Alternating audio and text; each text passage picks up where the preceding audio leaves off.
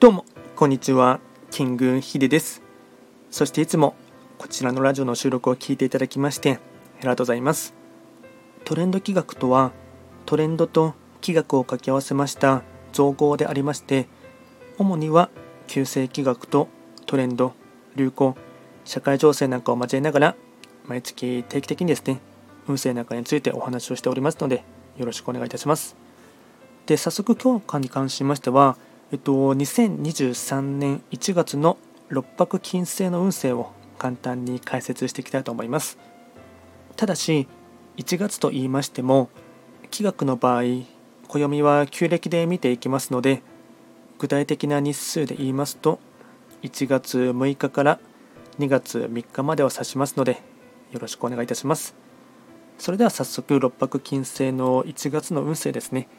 全体運といたしまして、全体運は星5段階中星は2つになります。六白金星は本来時刻土星の本石地であります。南西の場所に巡っていきますので法医学の作用といたしましては南西とかあとは母なる大地と言われております。時刻土星の影響を色濃く受ける一月となっていきます。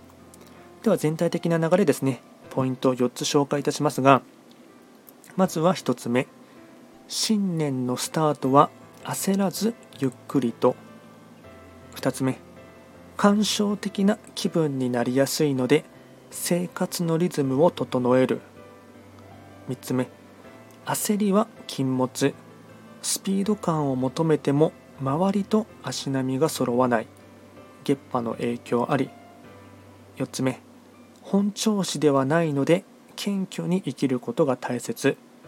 総じて1年の始まりは落ち着いた気持ちでゆっくりと歩くことが大事となっていきます。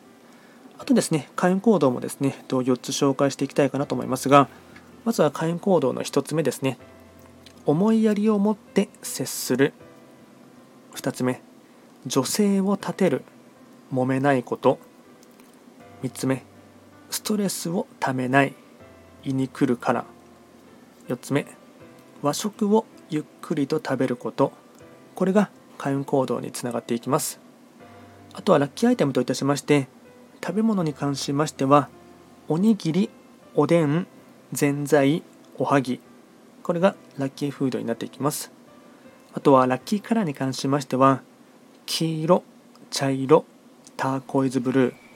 これがラッキーカラーになりますのでうまくこういったアイテムを活用していただければなと思います。でこちらですねより詳しい内容のものに関しましては YouTube ですでに動画をアップロードしておりますのでぜひともそちらもですね参照していただければなと思います。